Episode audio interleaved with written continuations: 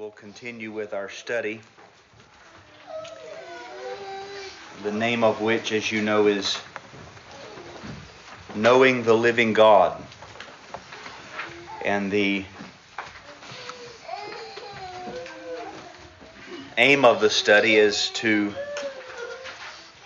learn from God's Word about what we call the attributes of God I should say that's the method of the study. The goal of the study is that we would all grow in our personal, experiential, living knowledge of God by becoming more specifically acquainted with what He has revealed about Himself to us. Now, in chapter 1, we looked ever so briefly at some of the benefits of knowing God and some of the dangers of not knowing God. And tonight we come to chapter 2, which raises the question how then shall we live? Or what should be our proper response? Now, this morning, and I think this lines up fairly well, this morning I tried to make the point that doctrine always leads to practice what we believe, what we learn, always leads to some sort of action or response. And so it only makes sense that we would, after coming out of that first chapter, here are some of the benefits of knowing God, here are some of the dangers of knowing God. That's been laid before us. So then the question now it comes back upon us. Here's the application. What are we going to do with that? What what use will we make of what we have learned? And this is at least one application in light of what we, what we have seen, what ought to be our response? And the, the, the answer of this second chapter is really pretty simple. Uh, again, there could be many answers. The, the, all of life is ultimately a response to, to what we've seen, but in this chapter, again, trying to prepare us for going further in the study, the answer is simply that we should be compelled to seek this God. We've seen the benefits of knowing God. We've seen some of the dangers of knowing God. We should then be compelled to seek God. That's, that's the idea behind this chapter. And the, the first part of the chapter, I don't, I don't think we'll get to the second part of it, but the first part of the chapter deals with three points under this notion of seeking God. The first is the admonition to seek God, then there's a promise to those who will seek God, and then lastly, we'll see that this is a description of the character of the righteous, or we could say the righteous will seek God. That's kind of how it's laid out. The admonition to seek God, promises to those who seek God, and then the fact that the righteous will seek God. So then, the first passage that is mentioned is Psalm 105, verses 4 and 5. So you can turn there. Psalm 105, verses 4 and 5. And as I read this, and what I try to do with these verses is read a little bit around them and, and just think through why this is a pertinent uh, text. And I, I, I really think, going all the way back to verse 1, we could say these are all ways that we should respond once we realize that there are benefits to knowing God or, or uh, threats that come upon those who don't know God. Going all the way back to verse 1, we have responses. Verse 1, verse 1 of Psalm 105 I'll give thanks to the Lord. That's a response, that's an application. How, what should be our response once we see that there are benefits offered to us if we will come and know God. Now, knowing God is, is the great benefit. I hope we understand that. But flowing out of that, there are others, more benefits, in addition to knowing God. And God offers the benefits after offering the knowledge of Himself. Now, what should be our response? Give thanks. Thank Him. He doesn't have to do this. Nothing is nothing is, is added to him. If we know him, if we don't know him, he doesn't change. He's not altered. He's not made more glorious, more holy. So we thank him. Give thanks to the Lord. Call upon his name. Cry out to him. Pray. Make known his deeds among the peoples. Talk about him. What should be our response? Tell people what he's done. Verse 2 Sing to him. Sing praises to him. That's a response. That's what, how, what we ought to do. Speak of all of his wonders. How is it, really? How is it that we can stop talking about all the things that God has done? That's, that's our sad condition. Speak of his wonders. Verse 3 Glory in his holy name, boast in him, revel in him, bask in the, the, the, the sunlight that is God's name, his holy name. Let the heart of those who seek the Lord be glad. A lot of times we think emotions, that, that, that's out of our hand. That's something that we just, it either happens or it doesn't happen. Well, here we're commanded to be glad. Be glad. And then verse 4 is the primary text Seek the Lord and his strength. Seek his face continually. Remember his wonders which he has done, his marvels, and the judgments uttered by his mouth. So, what is the first response? Well, we should seek the Lord. And here we see it's also put in this language seek his face. Seek to have his attention turned towards you. Bring to mind those works and words which have put him on display. That's a, that these are all a part of seeking him. Seeking God should be the ongoing, consistent habit of our lives. Seek his face continually. Start and don't stop.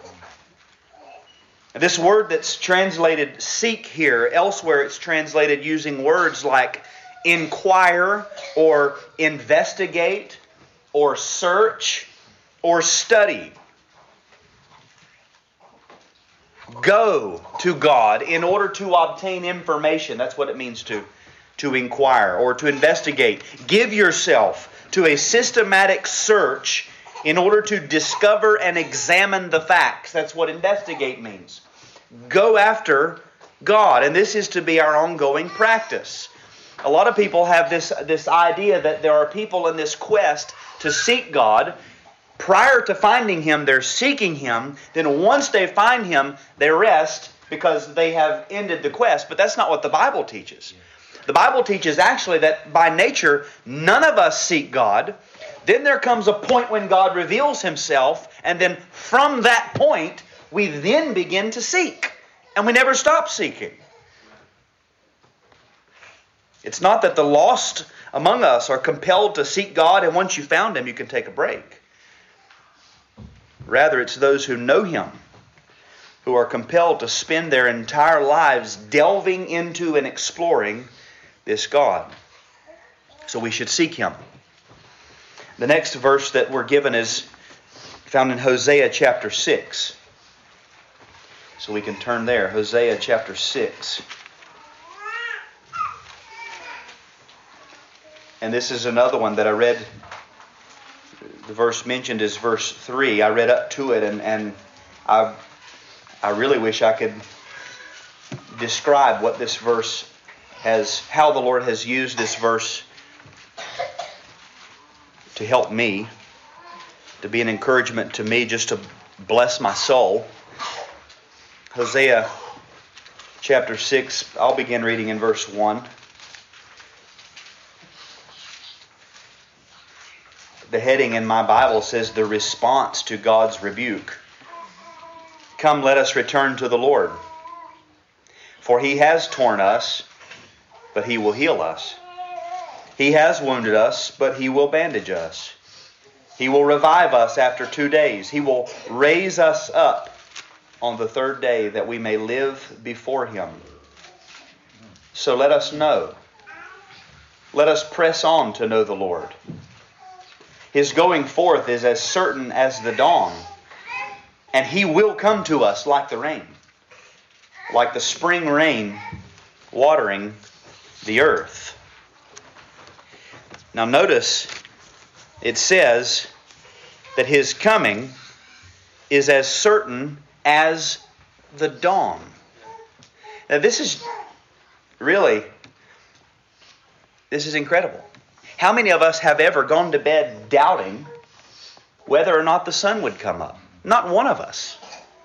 Every one of us, every time we go to sleep, we assume dawn will come, the sun will rise. Every time the sun goes down, we expect that it will come up the next day.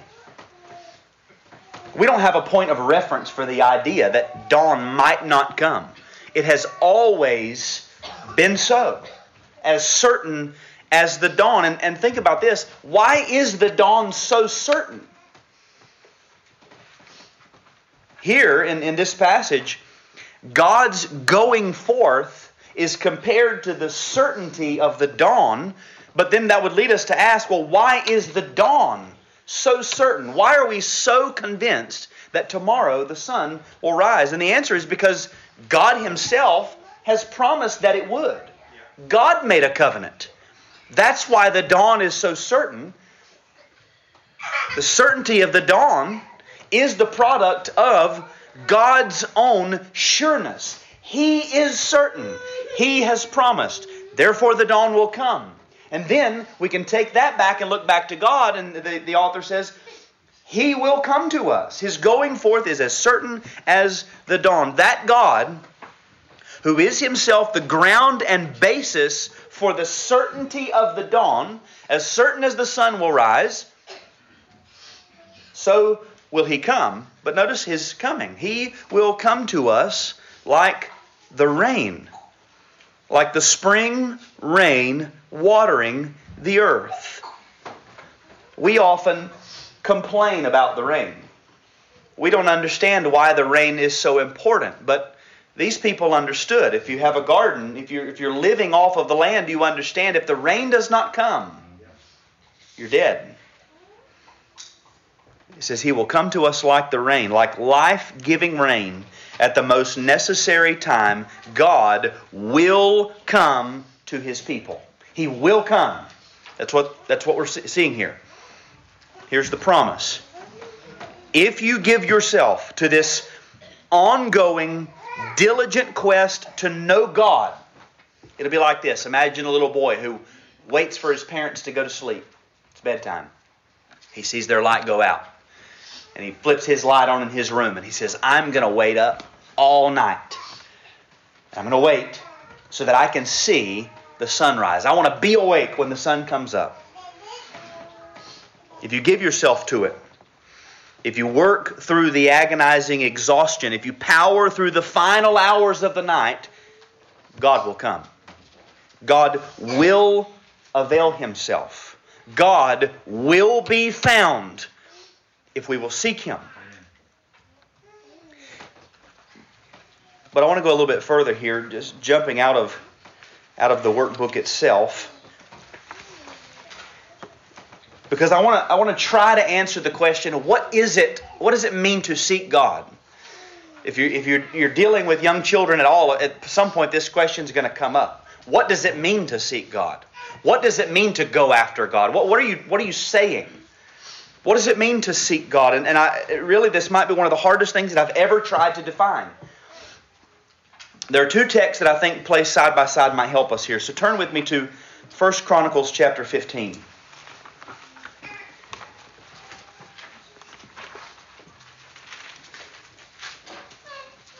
The admonition is to seek God.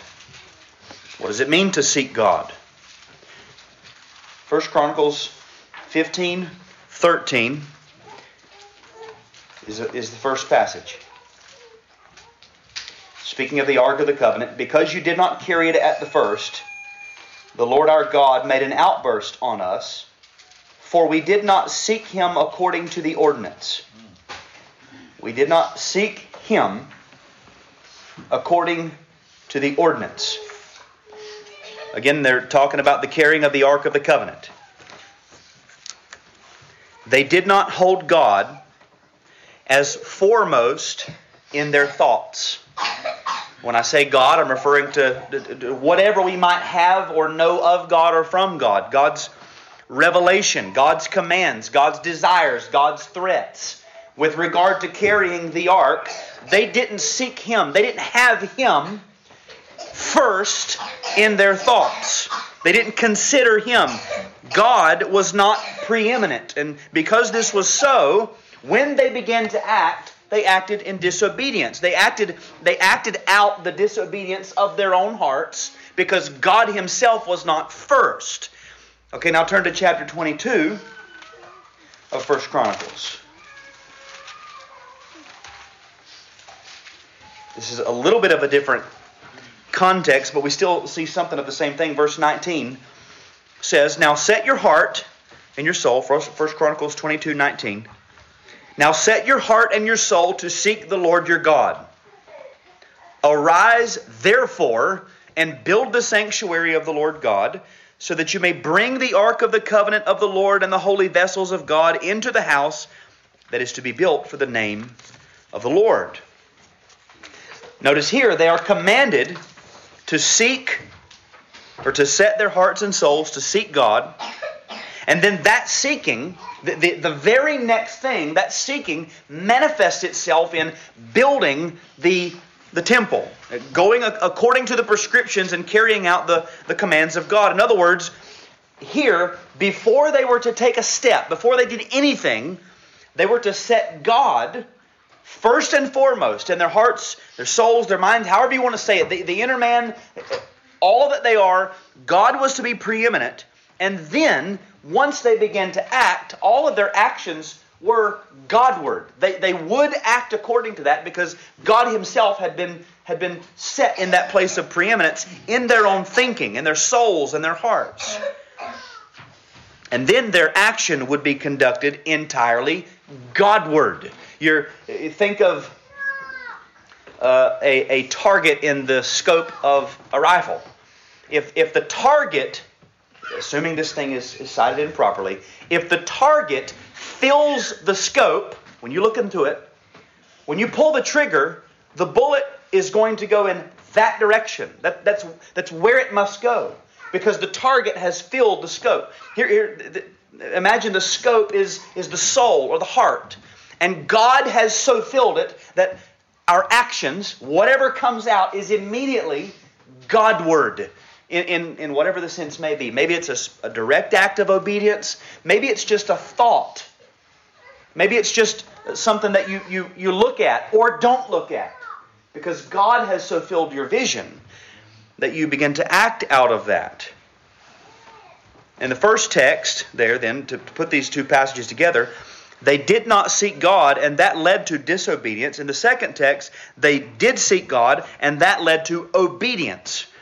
So then, what, what is it to seek God? And I'm, I'm trying to, to take a, a, step prior to specific things that we might do, what, because I think it's more than that. What is it to seek God? To seek God is to so fixate yourself on God that He has the supremacy in our thoughts, that He stands as the focal point of all of our actions, so that we live and do only that which pleases Him. Now, this, this seeking is an act of faith, it's an act of the inner man, an act of the soul, the mind, the heart, aiming to be filled with God, His, his person, His, his will, you think of David, who was referred to as a man after God's own heart. But what made David a man after God's own heart? It was that David's heart was full of God. He wasn't a man after God's own heart, and then God came to him and, and brought him to himself. No, God, uh, David, in his own heart, was so full of God that when he acted, he acted after God's heart. The, the inner man came out because the inner man was so full of God, then his acting, his living, his speaking, his everything was then conducted in a, in a Godward manner. Seeking the Lord then is, and I know this is hard to describe because it sounds like I'm describing a, a state, but, but it is uh, something that we have to, we, we go through a process and, and uh, an ongoing condition, you could say. But seeking the Lord is really having our hearts. So there's there's a process. Having having our hearts full of God. It's not a switch that we just flip on and off. It's not an activity that we engage in like a word search or a crossword puzzle.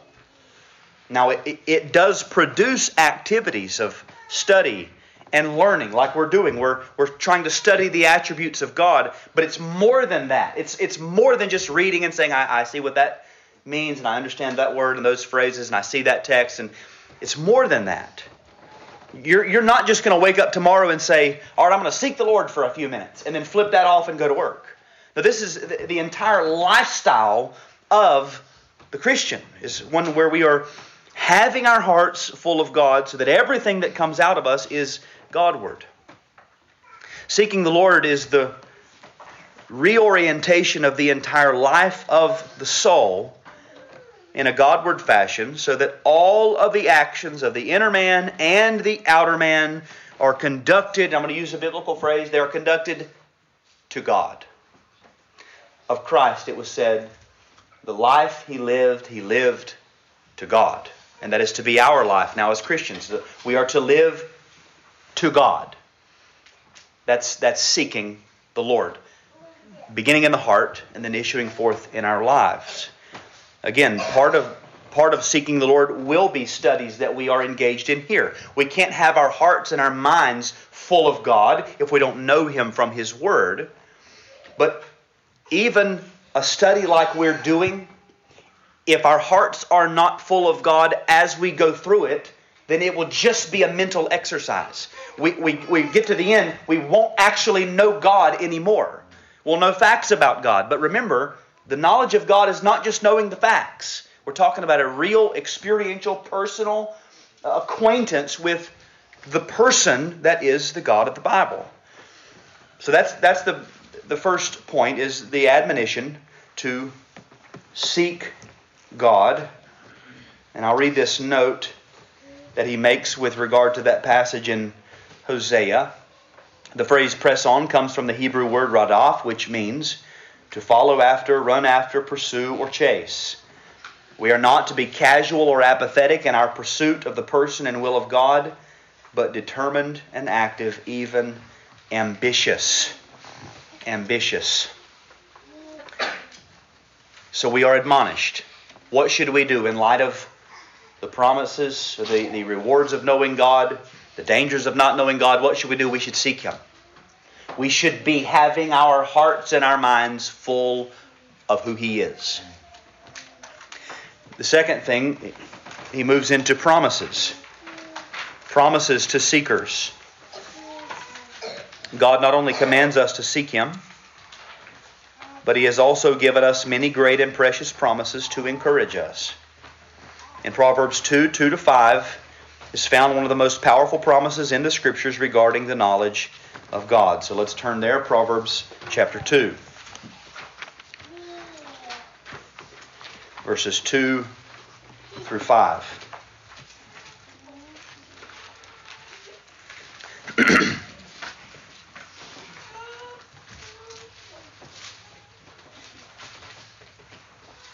I'll just begin at verse 1. When I say my son, hear this as as if God, as Father, is speaking to you as one of His adopted children in Christ. My son, if you will receive my words and treasure my commandments within you, make your ear attentive to wisdom.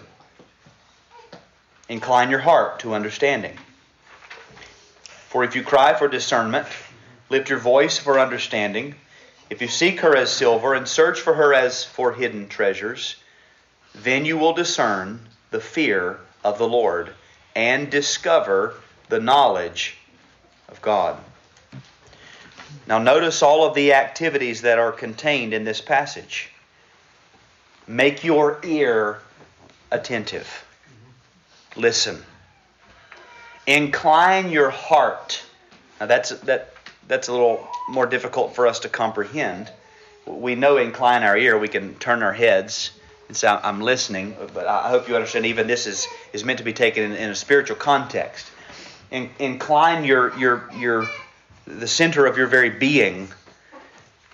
Cry for discernment. Now we're acting. Cry for discernment. Lift your voice. Seek as you would seek for silver. Search as you would search for hidden treasures. See, this seeking after God requires passion and zeal.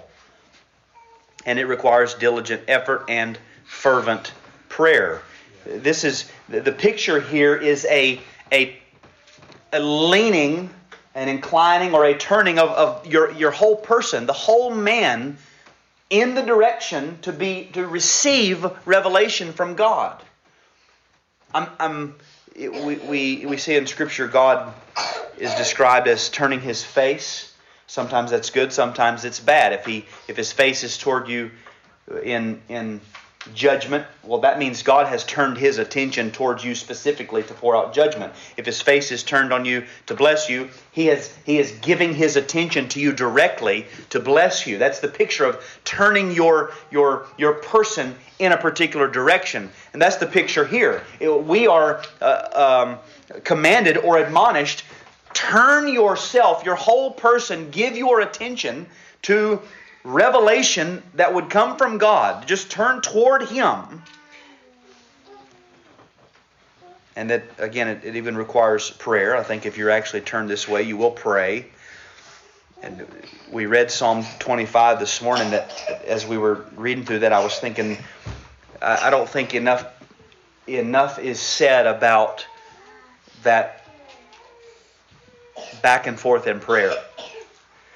Uh, prayer and then meditation, prayer, back and forth. Anyway, that needs to be needs to be thought on more. But there's a promise. That's the point. There's a promise. If you'll do that, if you'll turn yourself, if you'll incline yourself, lift your voice, seek, search diligently, you will discern the fear of the Lord and discover the knowledge of God. Fear of the Lord we could define just ever so briefly as life altering God consciousness, consciously aware of the God who is, and so consciously aware of the God who is that your life, inside and outside, changes. Fear of God changes in light of what and who God is. The fear of the Lord, you will, you will discern that and you'll discover the knowledge of God because the fear of God assumes a knowledge of God. You can't fear that which we don't, you don't know. It assumes that you're growing in your knowledge of God, and as you grow in your knowledge of God, the, the increase or the fear of the Lord increases in you, and, and vice versa, I believe. The knowledge of God assumes that you will fear Him. If you don't fear Him, you're not knowing Him. That's just that it doesn't work like that. I'll read the note here. There is an inseparable, inseparable relationship between the Scriptures and prayer. We are to lift our voice to God in prayer that He might grant us knowledge of Himself and understanding of His will. We are also to seek this knowledge as we would seek silver and hidden treasure in a deep cavern or mine. Notice also that there is a direct relationship between the knowledge of God and our reverence or fear of God. Mm-hmm. The more we know Him, the more we will respect and honor Him with our lives. To grow in the knowledge of God increases our fear of God and and I don't know any other way to say this, and, and I'll try to just explain myself, but as we increase in the fear of God, we intuitively know more and more of who God really is. Any knowledge of God which doesn't increase our fear of God isn't being properly digested and any fear of God that isn't resulting in a more experiential knowledge of God probably isn't true fear. Because the knowledge of God, remember, is not just facts. The knowledge of God is personal in the soul acquaintance with God. So that when you increase in fear, something is happening to my life, my soul, because of who He is. That's what that's how I know that I'm knowing him. I'm knowing him more more uh, in a more lively way, a more living way, because it's changing me. When you really know someone, it's not just information about them. What you have experienced of them has changed you, and it's it's I could say undergoing that change, growing in that fear that actually helps you understand who this God is. The more that I know Him, I'm increasing in fear. That's who He is. That's who this God is. To know Him is to fear Him. To fear Him is to grow in knowledge. It's the real effect of the real God upon a living soul in real time. That's how you know that you're knowing God. And you will grow in your knowledge of God. Uh, take, for example, uh, any, any particular attribute of God His uh, immutability. I can stand here and say God's immutable, He's not able to change. But when you, when you really begin to think about what that means, and then within you, you begin to, to change, you begin to have a, a, a deeper, um, more felt, reverential fear of God because He is immutable, then you know what immutable means. God's immutability is such an immutability that it alters us in the soul when we comprehend it. That's who this God is. We can know people all day long in, in, a, in a, a surface level way, and it doesn't change us. God is one who, when we know Him, it changes us. Therefore, what kind of being is this? That when we know Him, we change. That's special. And we know other people in, in similar ways. You, you could think about your, your spouse. The more you grow in love for your spouse, the more, the more you um, change in certain ways. Someone has said, true love casts out all lust. Well, to grow in your love for your spouse, to recognize that within you, lust is, is falling to the wayside. I don't need that anymore. I've got true love. Knowing this person is changing who I am. But God is like that in, in, in an infinite degree. The more that we know of anything about Him alters our very being. So that as we fear, as we increase in fear, what's happening is we are actually learning who this God is. He is a God that as we know Him, we fear Him, and as we fear Him, we know Him even more. Hopefully that was not confusing. Deuteronomy 24, I want to read some other passages that I think are at least encouraging here. Deuteronomy 4:29 says, "But from there you will seek the Lord your God and you will find him if you search for him with all your heart and all your soul." From there you will seek the Lord your God and you will find him if you search for him with all your heart and all your soul. Uh, still talking about the promise. In the proverb, you seek, you'll find. Here, God says, if you seek, you'll find. If you seek with all your heart and soul. The point I want you to see here is that God is not going to be found by the half hearted. Yeah, it's true. The half hearted might come to be able to regurgitate orthodox facts about God but the wholehearted seeker at points becomes exhausted with all of the talk. And, and, and how, I'm not saying that we shouldn't study the attributes of God. I'm not saying that we should not be able to articulate it in ways that are right and proper. But there comes a point at times when we, we, we feel this rising up in us when we say, I'm sick and tired of all the words. I'm tired of talking. I don't want to talk about him anymore. I want to know him. And when you know Him, you realize the words, they're, they're not, we don't want to speak erroneously about God, but what are the words? What are we, what, what is it helping? Do you know Him? Not the words, the words are fine, but do you actually know Him? And as you realize, and as you grow in your acquaintance with God, you realize uh, uh the words are scratching the surface, the words don't do it justice. All of the talk is just talk. And and and I wonder how much talk there will be in glory about the, the true and proper and orthodox way to articulate the attributes of God. We will simply know Him. It'll be different. But that requires your whole heart and your whole soul.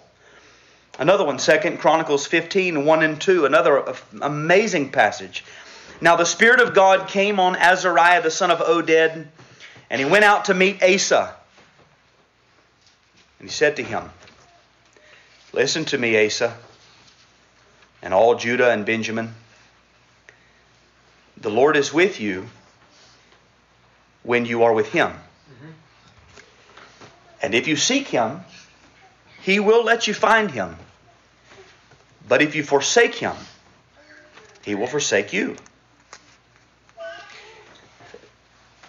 The point that I want to draw here is that there, there comes a time when each of us is going to have to decide what we want.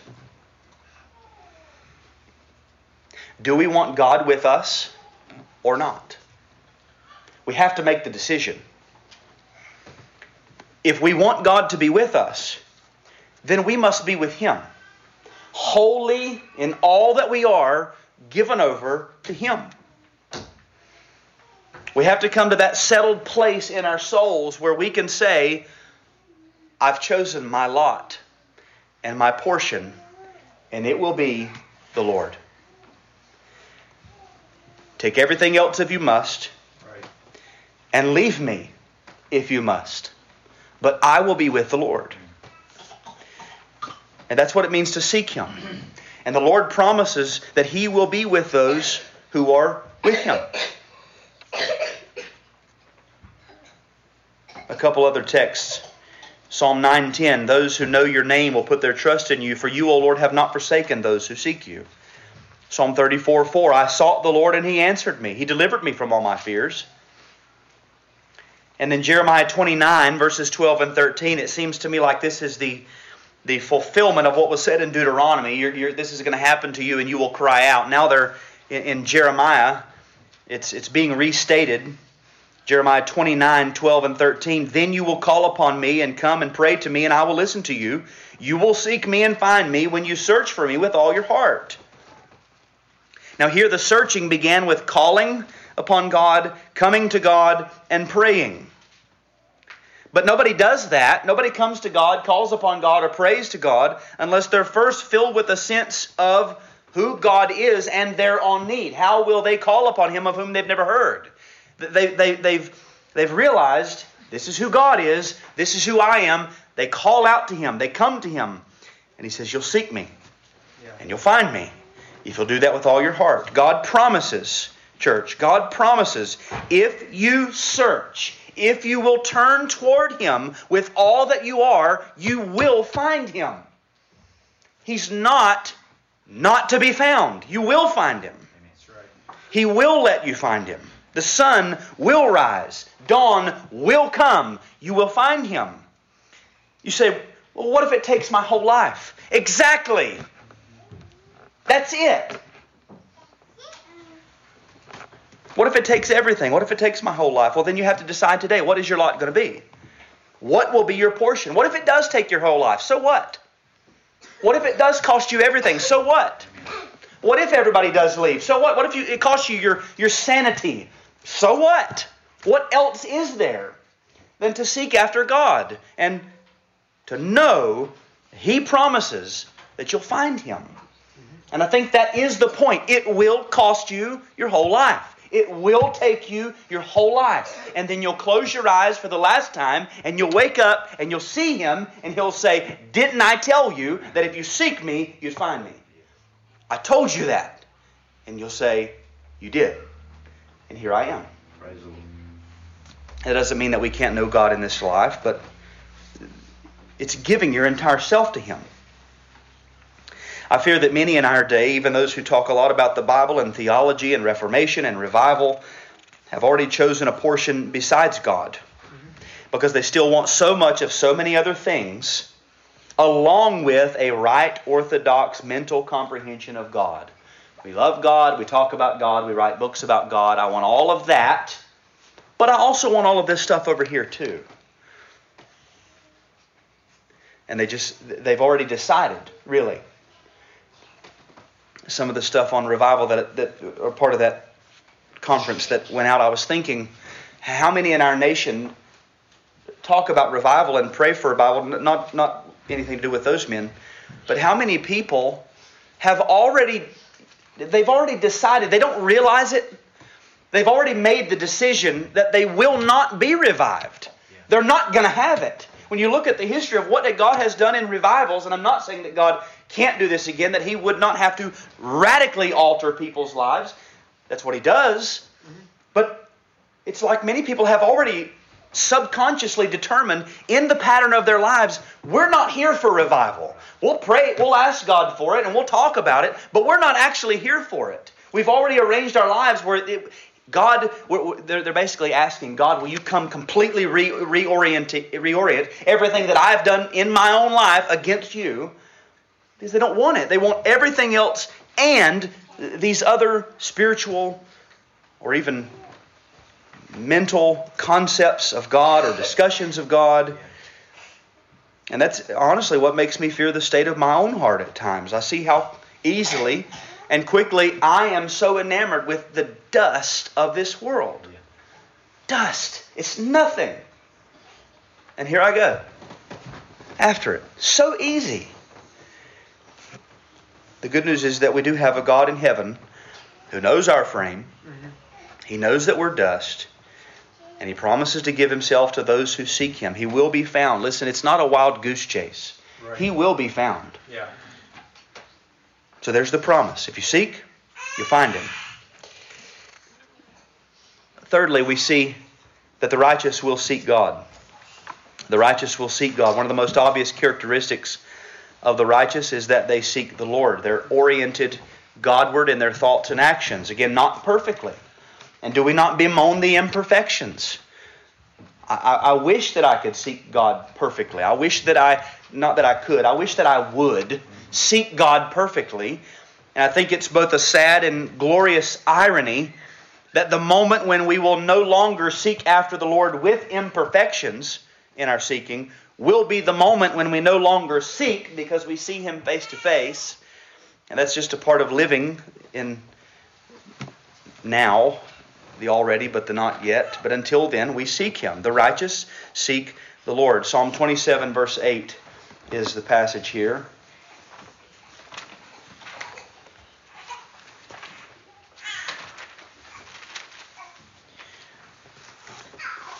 Psalm 27, verse 8.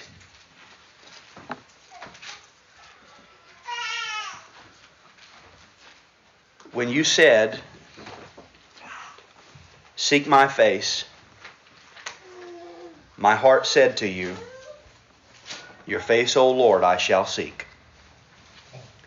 Now, in verse 2 of this psalm, we see a reference to the evildoers. So, David is being contrasted with the evildoers. David would be standing in the as the the embodiment of the righteous, the godly here.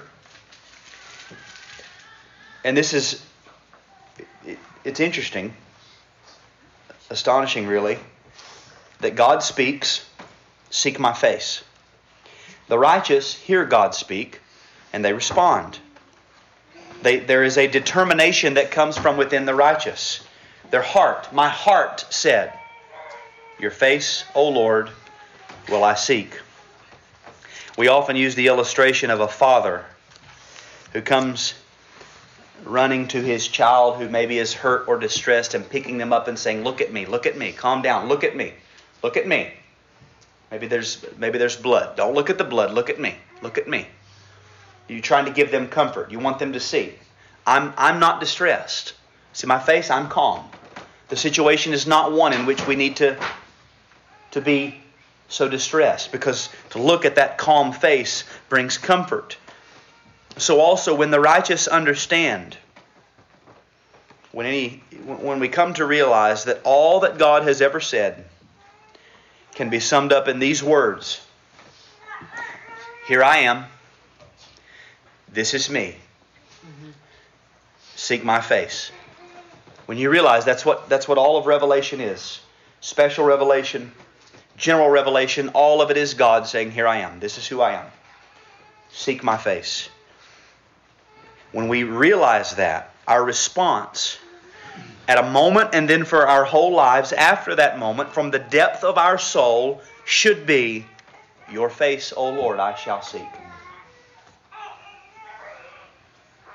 I think some of you need to make that decision tonight. You, you need to say to God in your heart, with your whole heart, I'm finished seeking after dust. I'm, I'm through with it. It's not, there, there's no promise. If I seek all of the gold and silver of the world, there's no promise that I'll get it. And even if I did get it, it would all rot or I would die. But if I seek God, I will see Him. I will find Him. I will know Him. And you need to just pray and say that. Your face, O Lord, I shall seek all of my days. I'm, I'm tired of clamoring after all of these other things. Another passage that is, is perhaps more well known that's referenced here is Philippians chapter 3.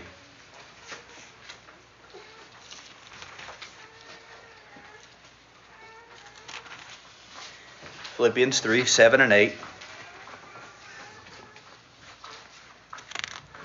Paul says, But whatever things were gained to me, those things I have counted as loss for the sake of Christ. More than that, I count all things to be loss in the, the, the NAS puts it this way in view of so you see here, Paul got to that point where he's looking at two different things. He, he can see two things in his sight Christ and everything else. Everything else he could possibly have. He looked at all things, but his view was obstructed by the prospect of knowing Christ. And he had the opportunity to put it all in the balance. There's Christ, there's knowing Him, there's knowing God in Christ, and there's everything else.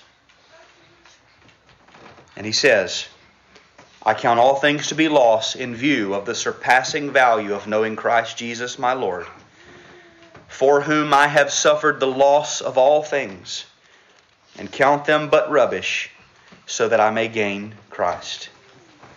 Paul says to have everything if it is at the expense of knowing Christ, if that's the cost, then everything else is loss.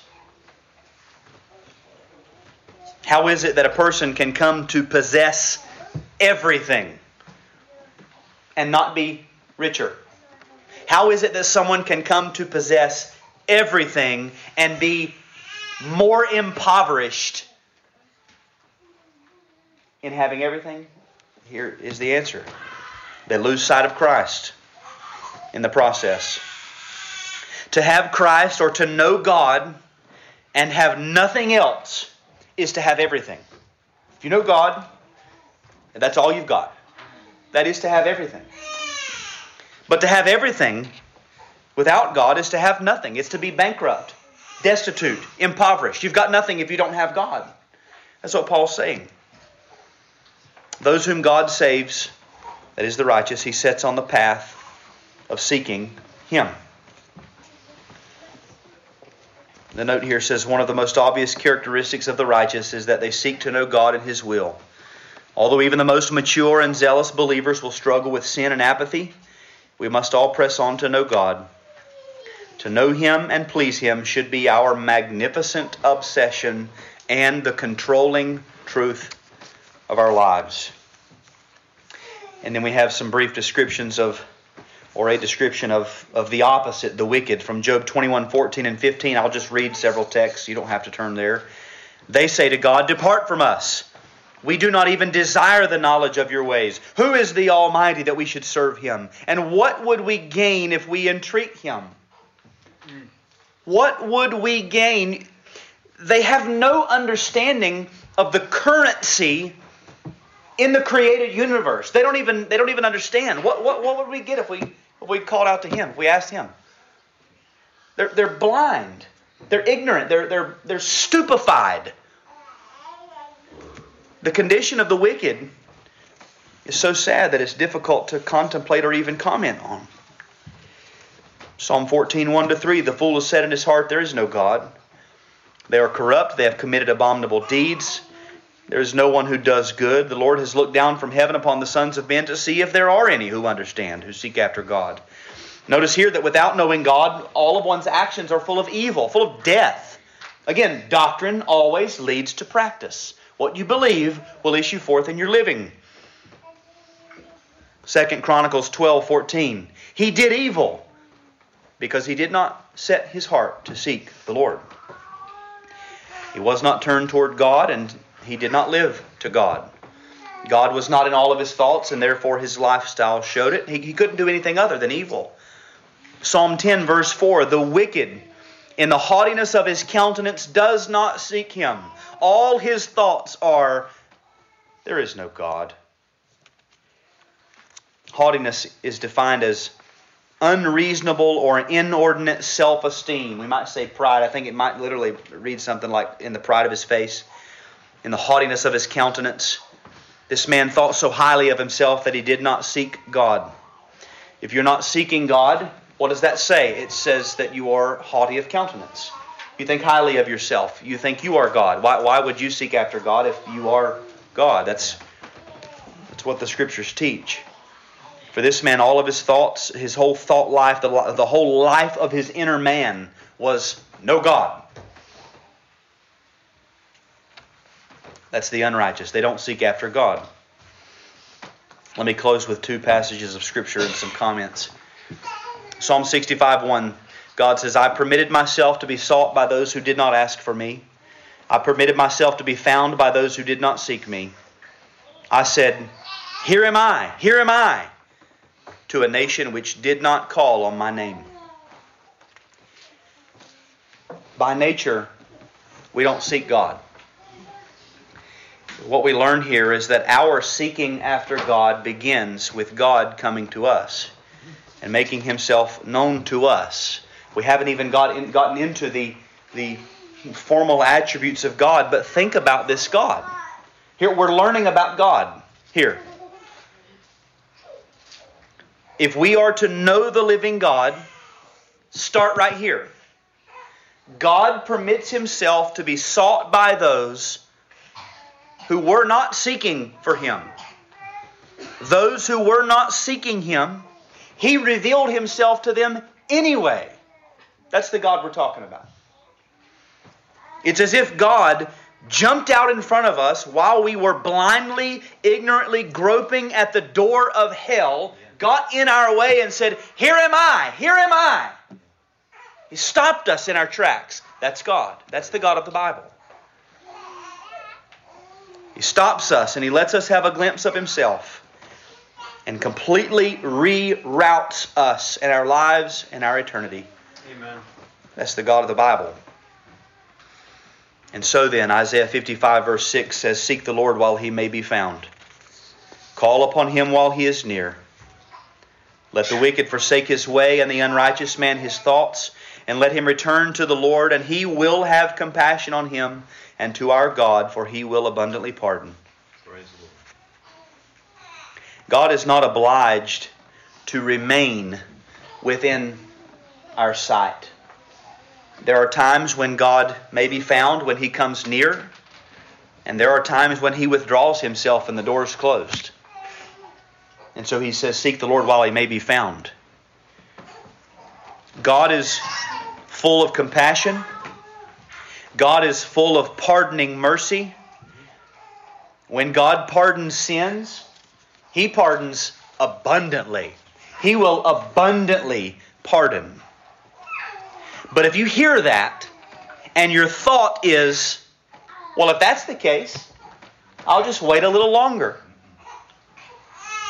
My sins are still quite enjoyable and I'm not ready to leave them just yet. If that's your thought, then I can't make any promises to you.